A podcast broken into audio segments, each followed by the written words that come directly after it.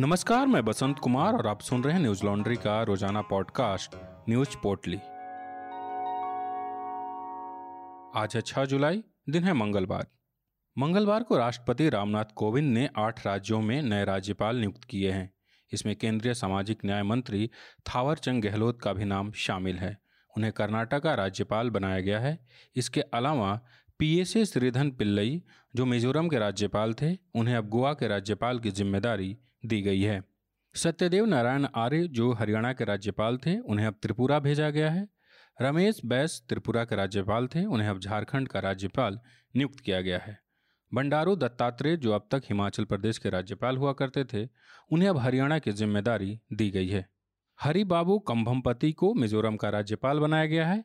इसके साथ ही मंगू भाई छगन भाई पटेल को मध्य प्रदेश और राजेंद्र विश्वनाथ आर लेकर को हिमाचल प्रदेश का राज्यपाल बनाया गया है। थावरचंद गहलोत मोदी सरकार बनने के बाद से लगातार केंद्र में मंत्री थे। इनके राज्यपाल बनाए जाने के बाद से कैबिनेट में बदलाव की चर्चा तेज हो गई है। मीडिया रिपोर्ट्स की माने तो मोदी सरकार के कैबिनेट का विस्तार अगले एक से दो दिनों में होने की संभावना है। वर्तमान में कैबिनेट में अभी 28 मंत्री पद खाली हैं। भारत में सोमवार को कोरोना के चौंतीस हज़ार छब्बीस नए मामले सामने आए। इस दौरान इक्यावन हज़ार आठ सौ चौंसठ लोगों ने कोरोना को मात दी और पाँच सौ तिरपन लोगों की मौत हो गई। कोरोना संक्रमण से एक दिन में जान गंवाने वालों का यह आंकड़ा पिछले तीन महीने में सबसे कम है। इससे पहले तीन अप्रैल को 514 लोगों की मौत हुई थी। भारत में अब तक चार लाख तीन हज़ार दो सौ इक्यासी लोगों की मौत कोरोना से हो चुकी है। अगर दिल्ली की बात करें तो सोमवार को सिर्फ़ चौवन लोग कोरोना पॉजिटिव पाए गए, वहीं एक सौ बत्तीस लोग ठीक हुए और दो लोगों की मौत हो गई। दिल्ली में अब तक चौदह लाख चौंतीस हज़ार लोग कोरोना संक्रमण की चपेट में आ चुके हैं। इनमें से चौबीस हज़ार नौ सौ संतानवे मरीजों की मौत हो चुकी है। इसी बीच दिल्ली के मुख्यमंत्री अरविंद केजरीवाल ने कोरोना से मरे हुए लोगों के परिजनों को पचास हज़ार रुपये की आर्थिक मदद की घोषणा की है। आर्थिक मदद की घोषणा करते हुए सीएम अरविंद केजरीवाल ने कहा कोट जिन लोगों की कोरोना से मौत हुई है, उनके परिजनों को दिल्ली सरकार की ओर से पचास हज़ार की एक मुश्त राशि दी जाएगी। जिस परिवार में लोगों की मौत हुई है, उनके घर सरकार की ओर से कर्मचारी जाएँगे और उन्हें यह राशि देंगे अनकोट इसके अलावा दिल्ली सरकार उन बच्चों को भी आर्थिक मदद देगी जिन्होंने अपने माँ या पिता को कोरोना में खोया है। केजरीवाल ने इसकी घोषणा करते हुए बताया कि जिन बच्चों की माँ पिता की मौत कोरोना से हुई है, उन्हें भी 25 साल होने तक हर महीने ढाई हज़ार रुपये दिल्ली सरकार की ओर से दिए जाएँगे। न्यूज़ लॉन्ड्री लगातार कोरोना महामारी के असर को लेकर ग्राउंड से रिपोर्ट कर रहा है। हम किसी से विज्ञापन नहीं लेते हैं। अगर आप चाहते हैं कि ग्राउंड से रिपोर्ट हो जनता के मुद्दों को आवाज़ मिले तो न्यूज़ लॉन्ड्री को अपना सहयोग दें और गर्व से कहें, मेरे खर्च पर आज़ाद हैं खबरें। दिल्ली हाई कोर्ट ने ट्विटर को 8 जुलाई तक यह बताने का आदेश दिया कि नए आईटी नियमों के तहत वे स्थानीय शिकायत निवारण अधिकारी की नियुक्ति कब करेंगे? कोर्ट ने नाराज़गी जताते हुए कहा कि अब ट्विटर को किसी तरह की राहत नहीं दे सकते, केंद्र सरकार कार्रवाई करने के लिए स्वतंत्र है।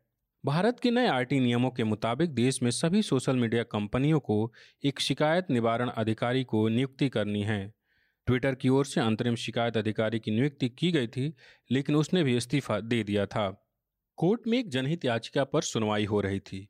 याचिका में आरोप लगाया गया है कि ट्विटर ने समय सीमा समाप्त होने के बाद भी केंद्र सरकार द्वारा जारी नए आईटी नियमों का पालन नहीं किया है। मंगलवार को सुनवाई करते हुए ट्विटर को अब तक शिकायत अधिकारी नियुक्त नहीं किए जाने पर कड़ी फटकार लगाई गई।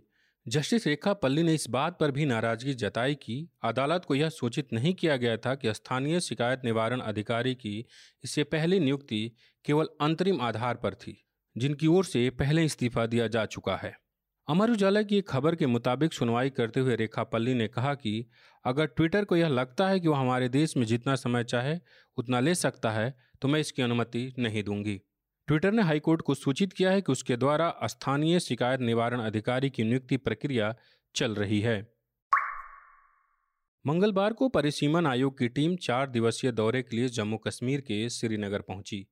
इस आयोग में रिटायर्ड जस्टिस रंजन प्रकाश देसाई, मुख्य चुनाव आयुक्त सुशील चंद्रा, डिप्टी चुनाव आयुक्त चंद्रभूषण शामिल है। आयोग जम्मू कश्मीर के नेताओं और नागरिक समाज के समूहों से बातचीत कर नए विधानसभा क्षेत्र बनाने को लेकर आवश्यक सूचनाएँ इकट्ठा करेगा। हालाँकि कश्मीर की प्रमुख पार्टी पीपुल्स डेमोक्रेटिक पार्टी यानी पीडीपी ने आयोग से मिलने से इनकार कर दिया है। पीडीपी के महासचिव गुलाम नबी लोन हंजूरा ने आयोग को लिखे पत्र में कहा, कोर्ट, हमारी पार्टी ने कार्रवाई से दूर रहने का फैसला लिया है और वह ऐसी किसी कार्रवाई का हिस्सा नहीं होगी जिसके परिणाम व्यापक रूप से पूर्व नियोजित माने जा रहे हैं और जिससे हमारे लोगों के हित प्रभावित हो सकते हैं अनकोट पिछले दिनों जम्मू कश्मीर के बड़े नेताओं के साथ पीएम मोदी ने मीटिंग की थी, जिसके बाद यह खबर आई कि केंद्र सरकार चुनाव कराने के पक्ष में है, उससे पहले राज्य में विधानसभा क्षेत्रों का परिसीमन होगा, जिसके बाद अब परिसीमन आयोग कश्मीर पहुँचा है। आयोग को लिखे पत्र में पीडीपी नेता ने लिखा है कोर्ट ऐसी आशंका है कि परिसीमन कार्रवाई जम्मू कश्मीर के लोगों के राजनीतिक अशक्तिकरण की समग्र प्रक्रिया का हिस्सा है इसे भारत सरकार ने शुरू किया है। इन आशंकाओं के मूल में वह प्रक्रिया है जिसके माध्यम से आयोग का गठन किया गया है और यह तथ्य कि देश भर में परिसीमन कार्रवाई को 2026 तक रोक दिया गया है, लेकिन जम्मू कश्मीर इसमें एक अपवाद है अनकोट मीडिया रिपोर्ट्स की माने तो कांग्रेस और भाजपा को छोड़ National Conference, People Democratic Party, Makpa और नेशनल पैंथर पार्टी सहित सभी बड़े राजनीतिक दलों ने आयोग के सदस्यों से मिलने के बारे में अभी निर्णय नहीं किया है। नेपाल चुनाव आयोग ने देश में मध्यावधि चुनाव कार्यक्रम की घोषणा की है। हालाँकि प्रतिनिधि सभा को भंग करने के खिलाफ उच्चतम न्यायालय में अलग अलग याचिकाएँ दायर होने के कारण चुनाव को लेकर अनिश्चिंतता का माहौल बना हुआ है। इसमें एक याचिका नेपाली कांग्रेस के नेतृत्व वाली विपक्षी गठबंधन का भी है। चुनाव आयोग ने सोमवार को घोषणा की थी कि चुनावी प्रक्रिया 15 जुलाई से शुरू होगी। राजनीतिक दलों को 15 से 30 जुलाई के बीच चुनाव आयोग में रजिस्ट्रेशन कराना होगा। रजिस्ट्रेशन के बाद आवेदन जुलाई के अंत में मंजूर किए जाएँगे और 7 अगस्त को नेपाल गजट में पब्लिश होंगे। नेपाल की 275 सदस्यीय संसद में प्रधानमंत्री ओली विश्वास मत पहले ही खो चुके हैं। फ़िलहाल ओली अल्पमत की सरकार चला रहे हैं।